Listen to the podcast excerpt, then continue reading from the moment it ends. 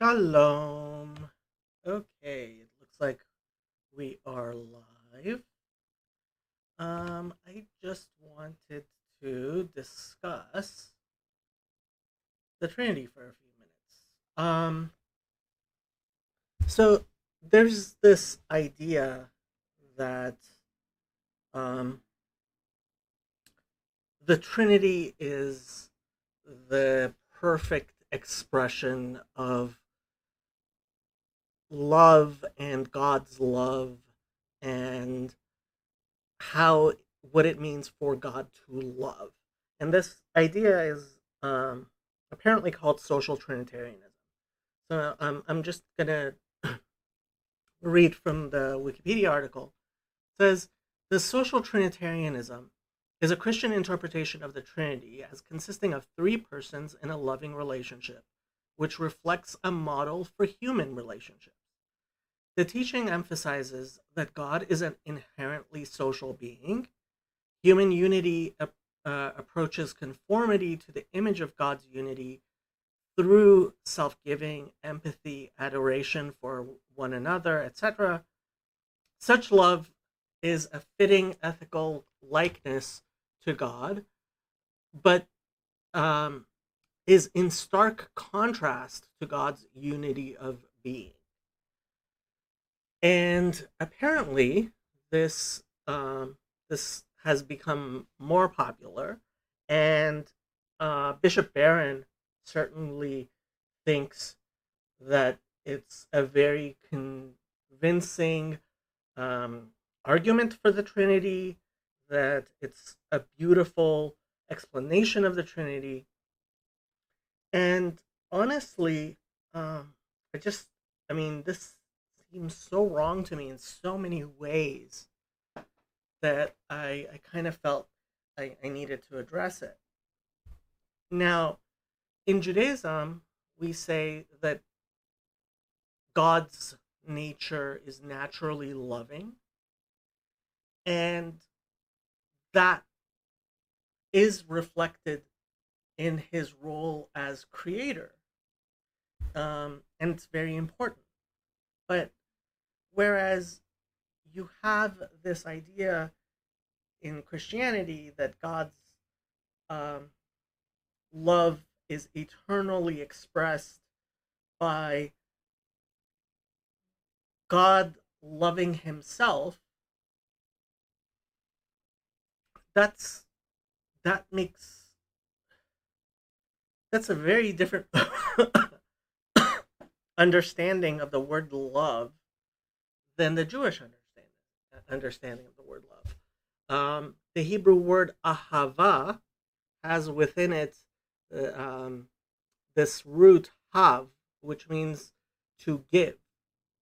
And so we say that it is in God's nature to want to give to an other, not self-love, right? Not, um, for a better word, narcissistic love, but love for another. And in fact, we say that God's role in creation um,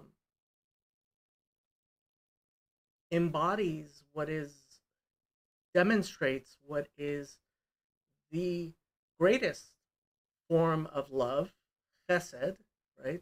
C- loving kindness. Um, yes, I just mentioned narcissists. Uh, are, are, you, are you implying something, Chris? Uh, um, and l- loving kindness and God's loving kindness is expressed by both him giving to someone who is undeserving, such as us, but and, and you know, in charity, but also um, giving in the best way possible. And of course, in Judaism, we say that the highest form of charity is to give another the opportunity to earn so that they are not embarrassed by the charity that they are given. So God gave us the opportunity to um, keep his commandments, and it is something that he doesn't need, but very much in, in a similar way as even if you don't need something, you, you might hire somebody who needs the money to, to do something for you. God asks us to do things so that he may, in fact, give us in a, in a manner that isn't um, even embarrassing. So uh, we receive everything from God, um, and we still, God gives us this opportunity to show how we earn the things that he gives us, the good things that he gives us. And that is the Jewish understanding of God's loving kindness. Um, well, that's anti-Trinitarian how? Uh, well, the understanding of the Trinity is that God isn't giving to um, something other. He's giving to him, he's loving of himself, right? So this idea that the all three aspects of the Trinity are God, right? And then they love themselves, and how how is that? That's that's not love. That's narcissism. That's you know, um, we can only receive in being other, in being less than, and in and in the highest way, in being unworthy, right? If God only gives to um, people who are worthy, then um, that's that's not really love, right? If if you if if you just give people what they deserve, that's that's that's not love. That doesn't seem love at, at all to me. Um, and, you know, what there, there's a second part to that, which is, you know, going back to the whole ecclesia et synagoga, right? The, the church versus the synagogue. Um, what I, I really start questioning the most about this concept that the Trinity is love is, well, if it is love, then, and it's it is as important as Christians say that it is, it is the most important thing, right? So why did God hide it from us? Why is it nowhere in the Old Testament, but it's also nowhere in the New Testament? That was a shocking thing to me. I, I figured that at least it would be in the the Christian Bible, that Jesus would have had parables, right? That maybe the, you know, water, ice, they had ice back then too, right? Well, water, ice, and steam thing would would be something that, that Jesus would have said, or um, that there would have been some sort of parable, um, that there would have been some sort of hint. And there really isn't. And, you know, we have to we have to take a look. Deuteronomy six, four through nine um, is an incredibly central part of Judaism, not just four and five, which are obviously the message, but four through nine, right? Um, it says, "Hear, O Israel, the Lord our God, the Lord is one." Um, You shall love the Lord your God with all your heart, with all your soul, and with all your strength. And these words which I command you today shall be in your heart. You shall teach them diligently to your children, and shall talk of them when you sit in your house, when you walk by the way, when you lie down, and when you rise up. You shall bind them as a sign on your hand, and you sh and they shall be as frontlets before your eyes. You shall write them on the doorposts of your house and on your gates. Um, Jews have taken this rather literally, and we've taken this very literally since before the time of Jesus. So um, this is Yale's site uh, talking about the Qumran, um, the things that have been found in, in Qumran, right, uh, which date before the time of Jesus. So mezuzot, which are the things where literally De De Deuteronomy six, four through nine, not only is it um, recited at morning and night in the Jewish prayers and at bed, typically. Um, so usually most Jews recite Shema at least three times a day. Uh, in um, But these mezuzot, right, which are writing the six, four through nine, and other verses, but mostly six, four through nine, um, they're, they're found from all the way back then. So uh, this is Yale's uh, library. As in the case with tefillin, it is difficult to determine how widespread the practice of affixing a mezuzah, plural mezuzot, to the doorposts of a house of public uh, building.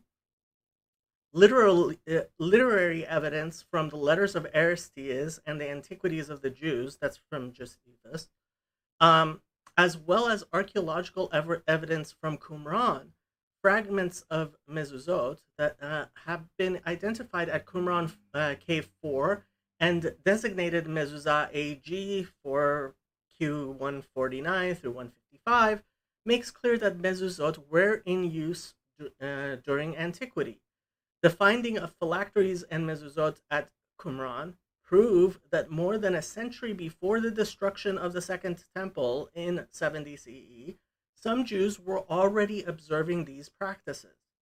Furthermore, these rituals have become increasingly standardized under their customs uh, until their customs were affixed in the uh, Pharisaic rabbinic system after the destruction.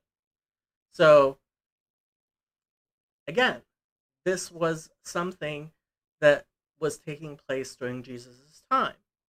Tefillin, he, Hebrew uh, Aramaic words uh, tefillin, these are the boxes, right, refer to a pair of small leather cases with, whose parchment contents are inscribed according to rabbinic convention with four passages from the Torah, Exodus thirteen, one through ten, thirteen, eleven through sixteen, Deuteronomy six, four through nine, that's the Shema, eleven, thirteen through twenty-one. Each passage includes one verse that has traditionally been understood by Jews as exhorting adherents to the practice of wearing one of these cases strapped to the head and the other to the left arm.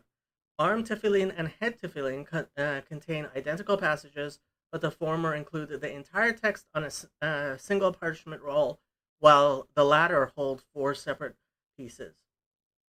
Again, these were found at Qumran, so they um, have have been were have been used for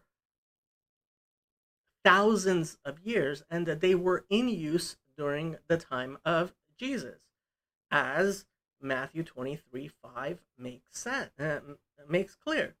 Um, you can read whichever uh, version you prefer. Um, here's the New King James Version. Jesus is um, is um, criticizing the Pharisees. I will read the chat uh, after I finish this, but if I if I keep on reading it, I'm gonna just end up laughing too much. Uh, because Griswold Grimm is in the thing with um, with secular Quranism. So, um, okay, the New King James Version.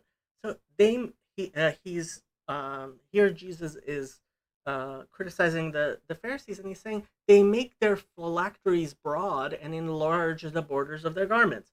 So tefillin, phylacteries, right? Um, he's not criticizing the fact that they're wearing them. He's criticizing the fact that apparently these people were showing off their tefillin. But even in the Gospel of Matthew, this is considered a very basic thing which Jews do. Uh, Jews do. So my question becomes, how is it loving of God to emphasize monotheism, the unity of God, um, and taking Deuteronomy six four so seriously, four and five so seriously, when he knew that the Trinity would be essential to our salvation?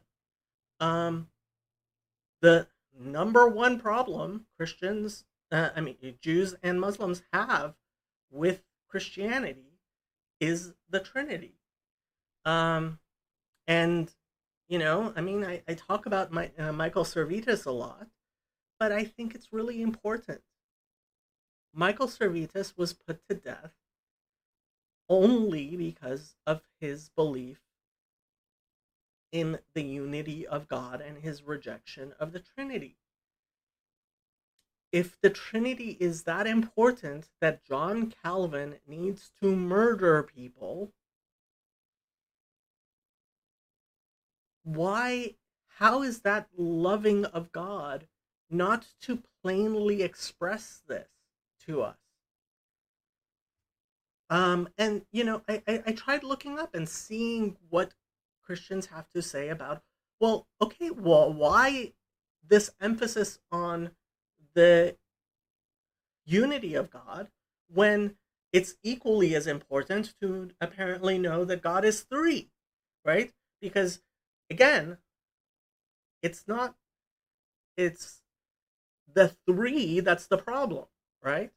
Uh, we all agree there's one God, but Christians think that it's important to believe in the three persons, whatever the word persons means, and I don't want to get into it. But that number three, well, why doesn't the Bible, or at least Jesus, or at least Paul, mention the importance of that three? Why is this something that people had to come up with the, at least hundreds of years later, and make an important part of Christianity? And so I'm I'm just gonna, you know, I'm not gonna read this whole thing. It's it's available online. Obviously, you can look at it yourself. But the Bible teaches emphatically that there is but one God. But the Bible also teaches that the unity of God in, involves plurality. It does? Where? Thus, in describing the nature of God, we speak of a plural unity, and more specifically, a tri-unity. Um, the Old Testament the, stressed the fact that there was there was only one God. Israel was surrounded by nations which served and worshipped many gods. God's people needed to understand that there is but one God, and all the other gods were false gods and did not actually exist, except in the imaginative minds of sin- sinfully depraved idolaters. Polytheism, or the worship of many gods, was the false concept of the heathen nations surrounding Israel. Monotheism, or the belief that there is only one true God, was the God-revealed uh, faith of the Hebrew nation.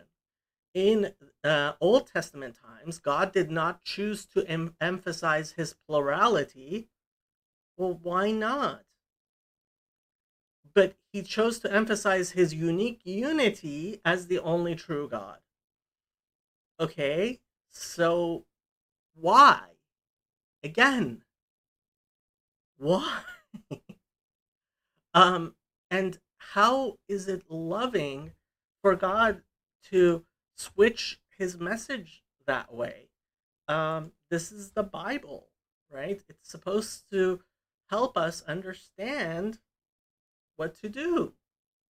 Um, and then it, they goes on to the hints at the plurality of God. The hints, honestly, I mean, these these have, these have been debated ad infinitum. Um, no, but you can you can look at them all you want. Uh, a threefold ascription of God's holiness. Uh, because it says holy, holy, holy. Uh, wh why, why does the Bible clearly say our God is one, right? Deuteronomy six four, our God is one God. Why doesn't it have a single verse which mentions the word three? How is that loving of God? Um, again, I, if, if God is, is trying to teach us through the, un, through the Bible, well, why isn't he teaching us through the Bible? Why are these things that had to come along later? Um, and what really gets me is, at the end, it says, how can we understand the Trinity? We can't. And this is what really gets me, is that Christians will talk about the um, mystery of the Trinity. I can understand saying that of something that is actually explained in the Bible. But you're telling me that it's a mystery that you derived through human logic, not through the Bible actually telling you. Which is it? Which is it? Is this something that we understand and therefore we have to believe in the Trinity, even though it's not in the Bible? Or is it something that was divinely revealed to us and we have to believe even though we don't understand it? But this Christian position that it's something we have to believe because human logic dictates it, despite it not being in the Bible, and it is a mystery, and that's why we don't understand it. Pick one. Pick one. And then we get to the words of Jesus himself. And honestly, when I first saw Mark twelve twenty-eight through thirty-four, I was really, really shocked. And you have this same scene shows up in all three of the Synoptic Gospels. Mark is known to be the earliest of the Gospels, and it's the one that doesn't get quoted. um, then one of the scribes came, and having heard them reasoning together, perceiving that he had answered them well, asked him, which is the first of all commandments, or foremost of all? Jesus answered them, the first or foremost of all commandments is, hear, O Israel, the Lord our God, the Lord is one. And you shall love the Lord your God with all your heart, and uh, with all uh, your soul, with all your might, and with all your strength. Um, I guess other there are places that omit this. This is the first commandment, and the second like it is this, uh, you shall love your uh, neighbor as yourself. There is no other commandment greater than these. So the scribe said to him, well said, teacher. And that's my answer as well. Well said. Well said. Um, yet, when you talk about this scene, um, Christians almost never even remember that Jesus in Mark is actually using De- Deuteronomy six four. Um, this is in Matthew twenty-two thirty-four. But when the Pharisees uh, heard that he had silenced the Sadducees, they gathered together. Then one of them, a lawyer, asked him a question, testing him and saying, teacher, what is the greatest commandment in the law? Jesus said to him, you shall ha- uh, love the Lord your God with all your heart, with all your soul, with, and with all your mind. This is the first and great commandment, and the second is like it. You shall love your uh, neighbor as yourself. One of the On these two commandments hang all the law and the prophets, which I agree with. Um, again, when Jesus quotes Deuteronomy six four, Jews were all, already had mezuzot and phylacteries, were reciting Deuteronomy six four through nine at least twice a day in their prayers. What happened? Why did this go away? And um, here it is in Luke. And behold, a certain lawyer, expert in the law, stood up and tested him, saying, teacher, what uh, shall I do to inherit um, eternal life? He said to him, what is written in the law? What is your reading of it? So he answered and said, you shall love the Lord your God with all your heart, with all your soul, and with all your strength, and with all your mind, and your uh, your neighbor as yourself. And he said to him, you have answered rightly. Do this, and you will live. Again, why did Christians abandon the Shema? Um, I tried looking up in Christian liturgy where this shows up. Apparently, in um, what's called the offices, Roman Catholic clergy um, recites the entire Bible, I believe, um, every week or every month or something like that. And so on Saturday nights, they will recite Deuteronomy six four. Well, why did something that Jews were reciting constantly, that Jesus says in all three synoptic gospels is the first of commandments, that at the time of Jesus, people were wearing physically on them and writing at their on their doorposts, and Jesus talks about that. Why did, where did that go? And apparently Justinian's code actually made it illegal. And if anybody can find out if this is true or not, because I, I've only I've only read it and heard it on various places on the internet. I, I, I haven't been able to verify it. But apparently Justinian's code made it illegal for Um, for Jews to recite Deuteronomy six four because it was controversial? Um, really? Um, again, these are the ch- teachings of Jesus, saying that this is incredibly important, but Christians tell me that the Trinity is incredibly important, and they tell me that it is a, a display of God's love.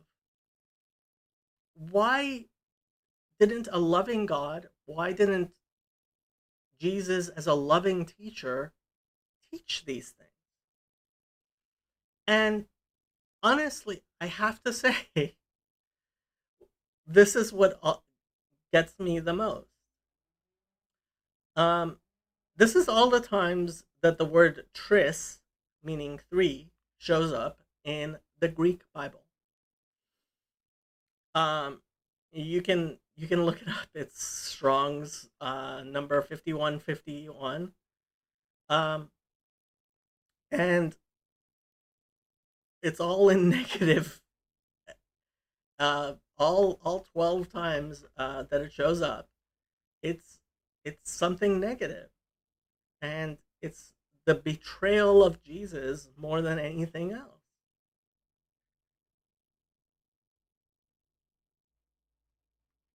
I think, I think God does love us, and I think God has taught us and been kind to us, and He has emphasized what is incredibly important to Him,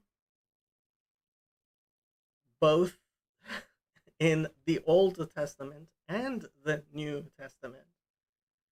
In the Bible, where it it talks about the oneness of God being so important, and where Jesus talks about the oneness of God being so important. And so I have to say, I don't understand how somebody can claim to be a follower of Jesus and say that the most important thing is something that Jesus never taught.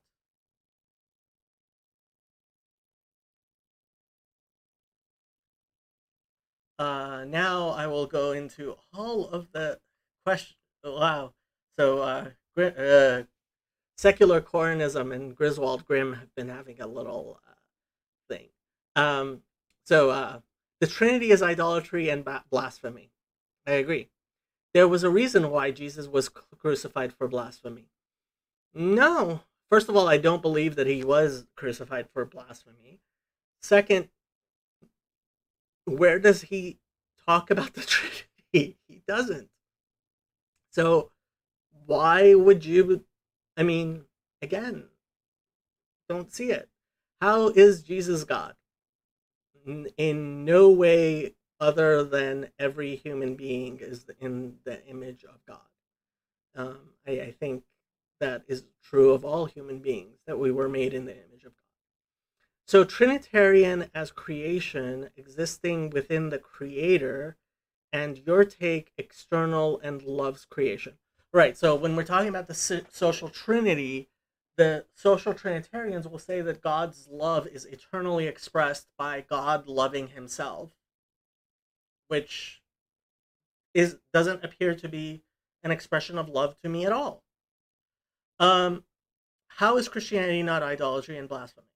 Um, I think Christianity as an expression of what Jesus taught um, is not um, idolatry and blasphemy, because I don't see anything that Jesus taught being that. God raped a mortal woman to give birth to, to himself, to save humanity from himself, to sacrifice himself. For us to appease him from destroying us. Well, you, you certainly have, have a way of putting it. Uh, pretty sure what the Christians are talking about maps to a relationship of three of the Sephirot. Okay, so this is something that people talk about a lot, um, trying to bring the Kabbalah into this. And um, what I always do is I uh, bring up, uh, there's this song, Echad Mi Yodea, who knows one, right? And in Judaism, um, we do talk about the interrelationship between, for example, God's um, justice and his mercy, right? Um, uh, or, and, and that's, that's what really, when you bring up the Sephirot, you're talking about God's um, attributes, such as God's mercy and God's um, justice. And there is this concept of, of the interplay between these characteristics. But again, you can do that with the number two, you can do that with a number three, you can do that with a number four, you can do that with a number five, you can do that with any number. The Bible itself talks about one, right? And um, there, there's definitely Trinitarians will try to map this on and say that, you know, the ten Sephirot are in a way like the Trinity, um, but they aren't. Right? Christians also agree that God has an attribute of mercy and an attribute of um, kindness. And my one of the answers I make to this is, well, what part of the Trinity is God's left uh, right arm? Right? Because uh, the Bible talks about God's right arm. Right? So does God have a left arm? Does he have three arms? Does he? Right? So, you know, when when you try to turn expressions of God into parts of God that are God, and it's again, it um, it's funny, but you cannot do these descriptions without ending up uh, saying something that Christians themselves will say is heretical, and then, you know, my question becomes, why are we bothering with all of this? When God gave us a perfectly ser serviceable creed that we should all be able to agree on in the Bible, especially for Protestants, I don't understand how um, how how you you do this, because it's like it, Protestants say sola scriptura, right? That uh, that Scripture is sufficient. Well, if it is, where's your Trinity, right? Um, okay. Uh, Christians are idolaters and blasphemers in denial that they are idolaters and blasphemers. Isn't it un-Jewish of Jacob to be so tolerant of idolatry and blasphemy? Um, Judaism um, has long been very, very tolerant. Um, and that's... I'm I'm happy about that. Um, you know, we we we don't go around smashing other people's idols, um, and I think there's something right and beautiful about that. Um, how is the Trinity love when it is idolatry and blasphemy? Uh, got a blank in my uh, do my account. Uh, Christianity is absurdity. Phylacteries is a sexy word. Uh, no idea what you're saying, Griswold. Uh, check out the broad phylacteries on that lady. Um, only men wear phylacteries in Orthodox Judaism. Um, Trinity justification for divinity of Christ. Yeah, I mean, I, I think that is one of the ways people uh, do. Um, what is your Elohim stance? So the word Elohim in Hebrew, um, I think best translates to power, and it is inherently considered um, plural. I think when you read the Bible in the Hebrew itself and you see it being used in um, for things other than just God, um, and it is, it's, it's used of humans, it's used of uh, judges, of leaders, um, I think it becomes a lot easier to Um, understand the plural nature of it, whereas Christians often, um, I think, because they're reading in translation, they're like, well, it's plural. Yeah, it is, but not not the way um, I think people see it. Um, Uh, how Jesus get to sit at the right hand if he ain't special? Well, if you actually look at the place where um, this whole concept of uh, sitting at the right hand comes from, um, it's actually talking about David. It's talking about the king um, of of Israel sitting at the right hand of God. And um, honestly, I mean, we we don't understand. Um, oh, that reminds me. Um, we we don't understand. Um,